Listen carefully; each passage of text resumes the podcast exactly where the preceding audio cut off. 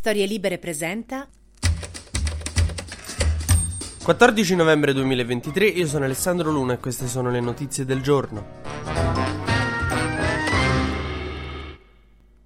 La giornata di ieri è stata per lo più incentrata sulla battaglia tra Maurizio Landini, segretario della CGL, il principale sindacato italiano, e il ministro delle infrastrutture, leader leghista Matteo Salvini, che ha deciso di scagliarsi contro uno sciopero che la CGL aveva indetto e appunto da ministro ha cercato in tutte le maniere di limitare questo sciopero, mentre domani sarà a Milano per dare fuoco alla redazione dell'Avanti. Scherzo naturalmente non è fascista, però certo non è la cosa comunicativamente più popolare cercare di vietare una manifestazione manifestazione uno sciopero dei sindacati. Salvini ha detto che autorizzerà al massimo 4 ore di sciopero per i mezzi pubblici e 8 per i treni, non le 24 che la CGL aveva chiesto, perché dice non si può bloccare un paese per un giorno per uno sciopero. Cioè, nel senso, va bene scioperare, però che non si creino disagi, perché sennò... Che però uno sciopero quello deve fare, cioè il senso è proprio quello, altrimenti è come dire va bene scopare, però oh, che non si perda la verginità, eh. A dare manforte a Salvini è stato il garante per gli scioperi che ha detto sì, questa protesta va bocciata e non si può fare perché? Perché non è uno sciopero generale, secondo il garante degli scioperi, ma una protesta plurisettoriale e in effetti era distribuita su 4-5 giorni e c'erano solo alcuni settori interessati, quindi sì, forse è vero. Poi tipo per alcuni lavori è soltanto per 8 ore, ma ne- solo nel centro Italia. Insomma, un po' un casino.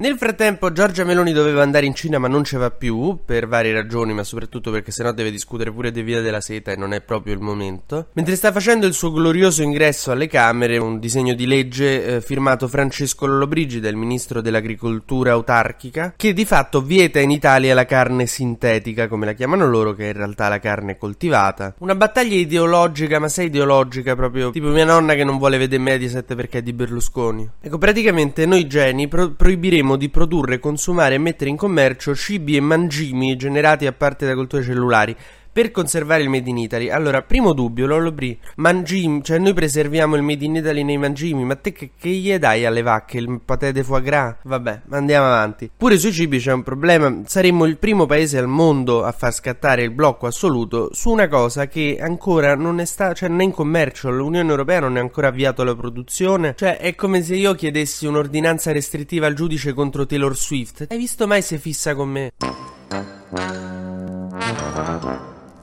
Sergio Mattarella, scrive Repubblica, non ha ancora esaminato il testo, lo farà dopo il via libera definitivo del Parlamento e soprattutto, secondo me, dopo 6 Xanax. Perché questo testo verrà sicuramente bocciato dall'Unione Europea, ma da Mattarella stessa, secondo me. Perché mi rode così tanto il discorso su sta carne sintetica? Ma perché banalmente andrebbe a sostituire non la chianina, la, la fiorentina al ristorante in centro a Firenze. Non è che tra 5 anni rischiamo di andare lì a ordinare una fiorentina e dire no, scusate, c'è soltanto il pollo coltivato. Andrebbe a sostituire quella zozzeria che ci mangiamo negli allevamenti intensivi, super sparata di ormoni con allevamenti intensivi che sono disumani o di spolline, non so come si dice per i polli, però comunque veramente molto brutti. E la carne chic di lusso resterebbe quella degli allevamenti ma non intensivi. Si abbasserebbero le emissioni, insomma sarebbe tutto perfetto. Naturalmente l'Olobrigio al contrario ha fatto un, di, insomma, un disegno di legge per vietare tutto.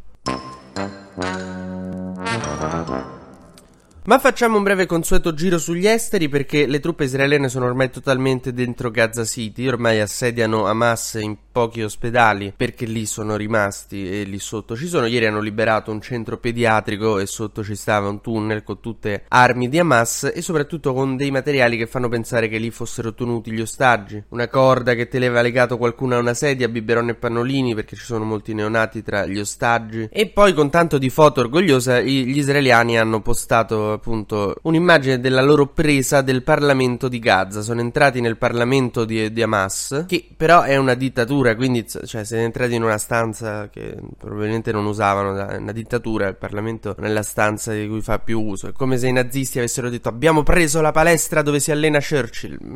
Impolverata l'avete trovata. Nel frattempo il potere di Hamas sulla città e sulla popolazione sta scemando del tutto perché appunto è tutta occupata dagli israeliani e Hamas è asserragliato in un ospedale, quindi poi i profughi li abbiamo visti muoversi con più fa- facilità e insomma l'indobolimento e la fine di Hamas a Gaza City sarà certamente una buona notizia, eh, però bisogna anche pensare al dopo e soprattutto bisogna pensare al come far sì che la popolazione sopravvissuta non torni ad essere Hamas. Ecco, un buon inizio potrebbe essere dare carburante agli ospedali. Eh, in realtà Israele ha provato a darne, ma alcuni l'hanno rifiutato. Insomma, però imporsi e far funzionare gli ospedali perché ieri sono morti sei neonati nelle incubatrici. E tra un giorno smetteranno di funzionare gli ospedali, smetteranno di funzionare le macchine che tengono in vita le persone. Quindi riuscire a risolvere questa già sarebbe un grande passo avanti per il dopo. Ammesso che ci sarà un dopo pacifico perché insomma veniamo da un numero di morti molto alto e lo sappiamo. TG Luna torna domani mattina, sempre tra le 12 e le 13, su storielibere.fm.